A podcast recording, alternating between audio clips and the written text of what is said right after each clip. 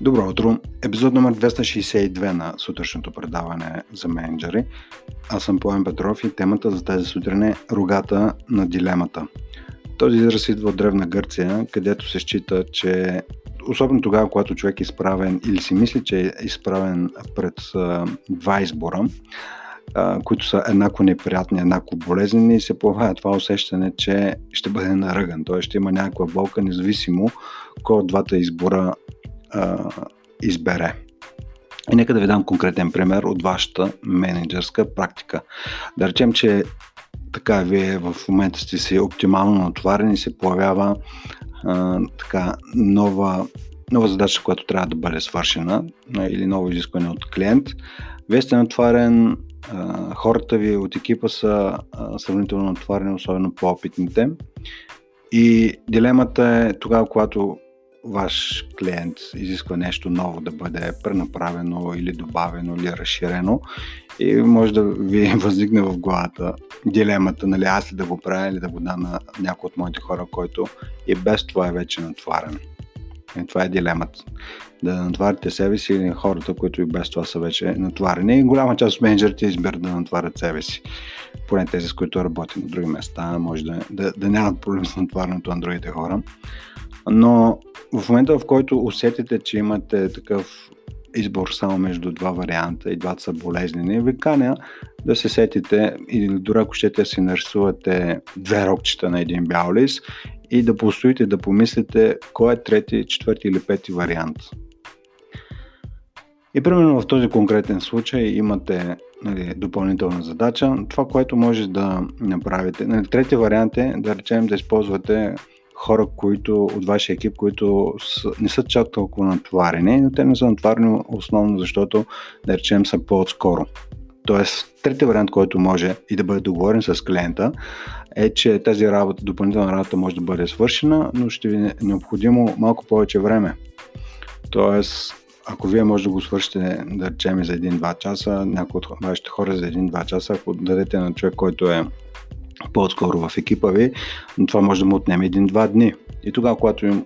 т.е. това е трети вариант, който ако не е нещо спешно, което трябва на клиента, дори всъщност може да работи. Тоест в този случай не се натваряте вие, не се натварят хората, които са по-опитни, а се стига до третия вариант, в който не само, че утилизирате времето на човек, който е по-неопитен, но също време и му помагате да изгради знания, умения, увереност в това да прави нещо, което е важно за компанията. Тоест, тук са две основните ползи. На първо място свършвате работа, на второ място повишавате капацитета на човека, който по принцип нали, може да е сега в някакъв обучителен период, но защо да не го използвате? Нали, това е трети вариант. Какъв би бил четвърти, пети, шести? Тук ще ви поканя всъщност да брейнстормите. И не само вие, като човек, който е получил тази заявка, а нещо повече. Да, да съберете буквално, не е необходимо дори да правите цяла среща, а буквално за 3-4 минути да съберете хората и, и да споделите. Имаме този, а, такава, такава и такава заявка. Усетих, че съм така, при мен са рогата на дилемата. Искам да намериме, да излезем от, нали, от тази рамка, как, какви са възможните варианти, нали, какво може да комбинираме и оставете хората да ви изненадат с тяхната креативност и да намерят решения, за които дори не сте подозирали. Всъщност тогава, когато се появят рогата на дилемата, това със сигурност е един от начините да форсирате а, креативността, вашата собствена, но също така и на хората около екипа ви. А, защото, нали, колкото и да е а, мисленето извън котията да е популярно за това да се намерят креативни решения, лично за мен още по ползотворно може да бъде тогава, когато човек форсира мисленето вътре в котията. А вътре в котията означава тогава, когато искате да постигнете някаква цяло, т.е. в конкретния случай да удовлетворите а, желанието на клиента си, обаче имате ограничения. Ограниченията са, че нямате достатъчно време или нямате достатъчно опитни хора и какво може да направите в рамките на тези ограничения. Това го наричам мислене вътре в котията. И в тази котия или в тази рамка могат да излезнат много интересни неща с форсирано работене с ограниченията. Тоест, сега не казваме, представете си идеалния вариант. Не, не си представете идеалния. В момента работим в нереална, в неидеална среда. Какво можем да направим в тази неидеална среда, когато ни, са ни оправили рогата на дилемата? Трябва да направим или някой от рогата да ни удари, или може да форсираме да използваме енергията и въображението на всички хора в екипа. Това е основното послание от този подкаст, а именно това дори ако щете да стане част от речника ви, част от начина по който решавате проблеми, тогава когато имате само две альтернативи, да кажем, окей, сега имаме рогата на дилемата, никой не иска да бъде наръган, нека да видим какво можем да направим, ако мислим вътре в котията, нека първо да си изясним каква е неистинската цел, какво искаме да постигнем, в а, този случай да удовлетворите желанието на клиента си. Окей, но какво искате отвъд това? И отвъд това може да бъде да създадете усещане у клиента, че може да разчита на вас за всичко и за всяко време. А отвъд това какво искате? И така нататък и така нататък. Първата причина обичайно, нали, задоволяването нуждата на клиента е едното, но тя ще ви покажа да си изясните лично точно как, каква е истинската причина. Нали, ако задълбаете две-три нива по-нататък, може да достигнете до това, че всъщност да, да бъдете такъв доставчик, в който, в който може да се справя с всичко. Тогава дори от конкретиката на това на изискване от клиента, всъщност вече се фокусирате върху това какъв искате да бъдете като екип. Тоест, от една страна, естествено, и вие като менеджер, но какъв, какви искате да бъдете? Тогава, когато изкристализира а, образа на истинската ви цел, тогава, когато опред рогата на дилемата ви опрат, какво искаме да постигнем и нека да си маркираме какви са ни ограниченията. Хората ли ще е, време ли ще е, бюджет ли ще е, каквото и да е, няма значение. А, наличието на ограничения всъщност може да бъде доста полезно. Нали, има много примери за това. Сега този подкаст не е.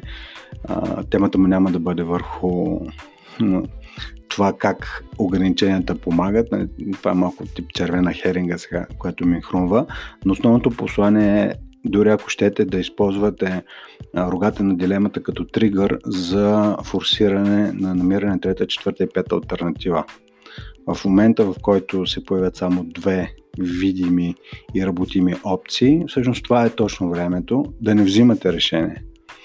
А, да забавите темпото, ако не, е достатъчно, ако не е толкова спешно да го оставите за другия ден, но при всички случаи, както и самото словосъчетание е, подсказва, рогата на дилемата, ако оставите да работите само с тях, най-вероятно ще изпитате някакво болезнено чувство, а, някаква болка, нали? защото всяка една от тези альтернатива е всъщност като нещо, което ви набожда и ви така ви причинява не особено приятни а, преживявания.